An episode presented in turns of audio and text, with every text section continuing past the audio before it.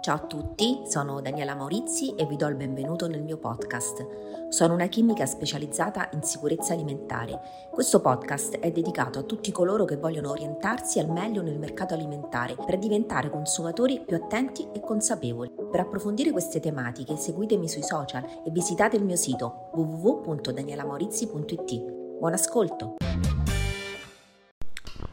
La passione degli italiani per la pasta è cosa nota, confermata anche dai dati Unione Italiana Food che conferisce all'Italia il primato del consumo di pasta, con ben 23 kg l'anno a persona.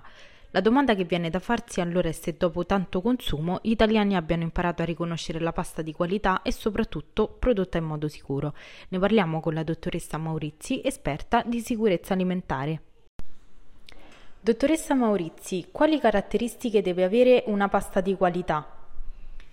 Allora, il mondo dell'alimentare può a volte essere intricato e eh, le informazioni apposte sulle etichette per molti possono essere sotto certi aspetti difficili da decifrare.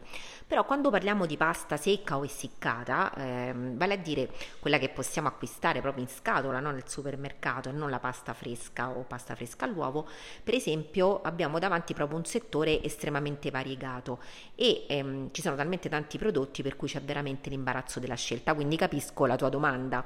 Ecco perché mh, mm, è fondamentale tenere a mente alcune caratteristiche che possono aiutarci a scegliere una tipologia di pasta che è più giusta per noi che rispetti anche gli standard di qualità che noi ci aspettiamo, visto che eh, appunto sappiamo quanto gli italiani amano eh, la pasta. Eh, allora, il primo elemento a cui dobbiamo fare caso eh, nella scelta della pasta da comprare è il colore. Perché? Perché una buona pasta deve avere un colore chiaro, quasi prossimo all'avorio. Eh, invece adesso vanno molto di moda e sono fatti passare quasi come, ehm, diciamo così, appunto un trend di tendenza, paste più scure. No, la pasta deve essere chiara. Questo accade perché la semola, cioè il, il macinato di grano duro, conferisce naturalmente un colore chiaro alla pasta, ok? Che succede invece se ci troviamo di fronte a una pasta gialla, di un giallo carico, addirittura quasi un arancione a volte, brunita? Eh, allora vuol dire che questa ha subito un processo di essiccazione violento e artificiale, molto breve, ok? Ad elevate temperature. Mm?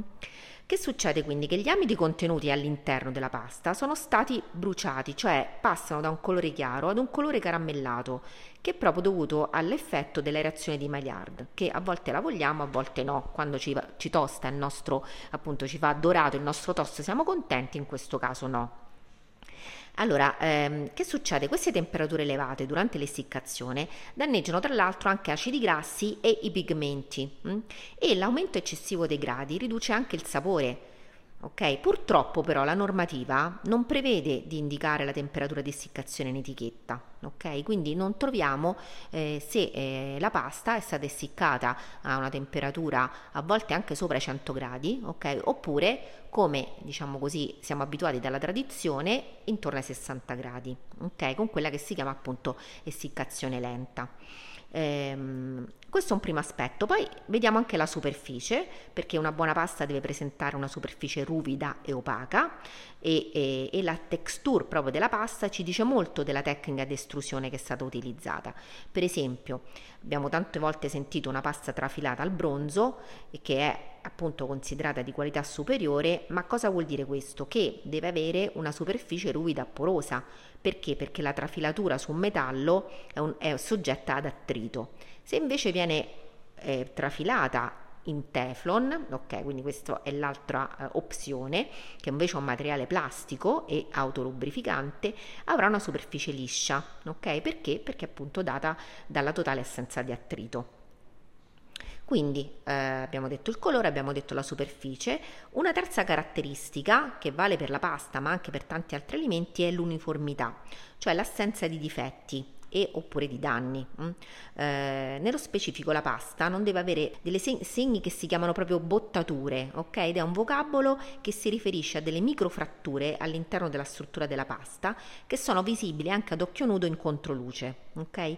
Questa, ehm, se appunto ci fossero queste eh, bottature, vuol dire che i tempi di essiccazione sono stati o troppo veloci o che hanno appunto subito degli sbalzi eccessivi di temperatura. Quindi che succede? Che quando la cuociamo poi si spezza, in, si fa in mille pezzi.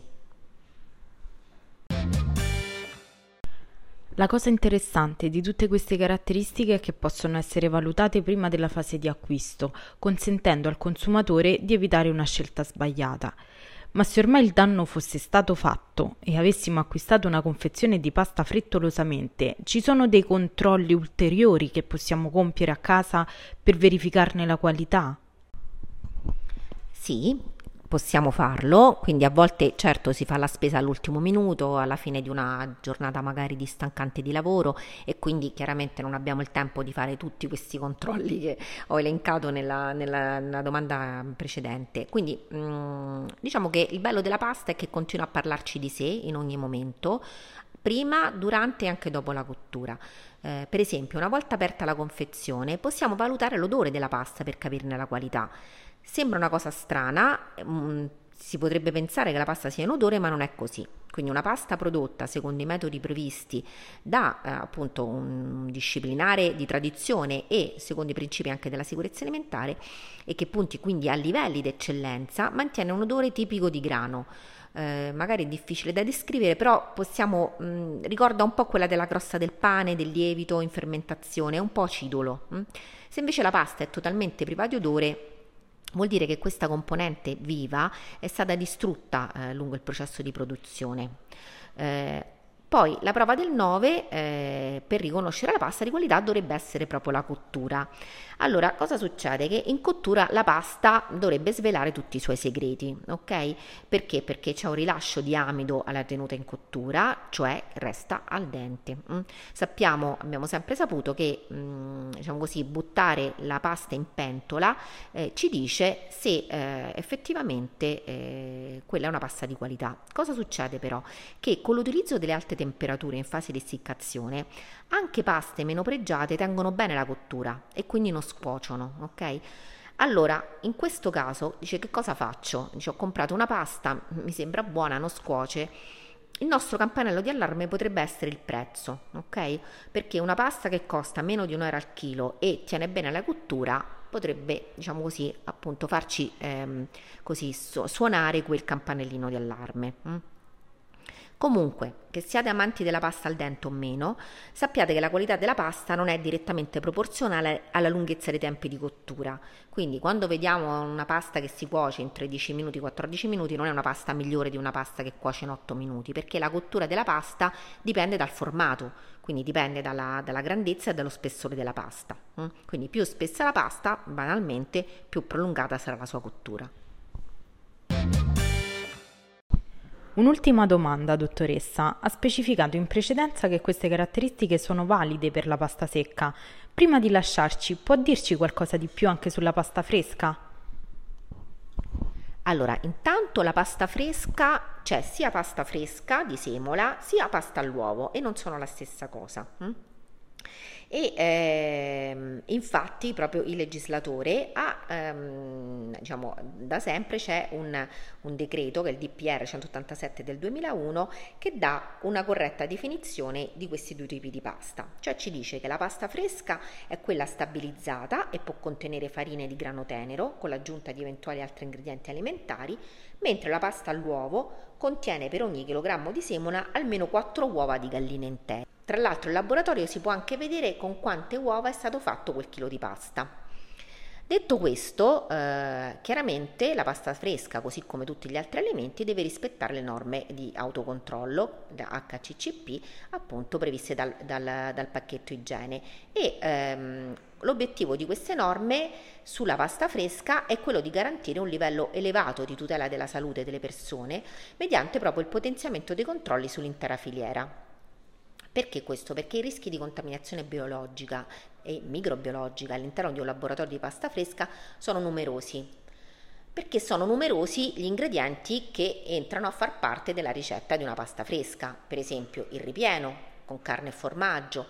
Eh, questa, eh, questo ripieno deve essere preparato in una zona dedicata, ehm, a tempi di lavorazione differenti rispetto alle altre attività di preparazione le uova, ormai vi dico che mh, sono pochissimi quelli che utilizzano uova intere, quasi tutti utilizzano uova eh, già pastorizzate perché chiaramente eh, diciamo, ci, eh, diciamo, è un'assicurazione eh, perché ci sono anche degli ottimi prodotti già pastorizzati ma è un'assicurazione di eh, diciamo così, garanzia su quello che poi è il prodotto finito rispetto alla sicurezza alimentare. Hm? la pasta fresca ripiena da vendere sfusa deve essere conservata ad una temperatura non superiore a 4 gradi centigradi e ha una tolleranza di 3 gradi durante il trasporto e di 2 gradi nelle altre fasi. Okay? E eh, a proposito del trasporto della pasta fresca deve avvenire in imballaggi appositi che però non vanno poi al consumatore finale ma che servono a garantire la protezione dagli agenti esterni. Eh, cos'altro dire? Il produttore di pasta fresca deve rendere conto di tutti questi passaggi e deve avere un manuale di autocontrollo da conservare nel laboratorio che sia consultabile dagli operatori e dagli ispettori e che appunto ne facciano, ne facciano richiesta. E questa è proprio la nostra garanzia come consumatori che anche la pasta fresca che giunge al banco al supermercato sia davvero sicura e di qualità. Grazie mille per aver ascoltato anche questa puntata della sicurezza alimentare a portata d'orecchio. Ci sentiamo martedì prossimo con un argomento particolare, cioè presunzione qualificata di sicurezza, QPS, così arrivano nuovi alimenti sul mercato. Grazie, a presto, ciao!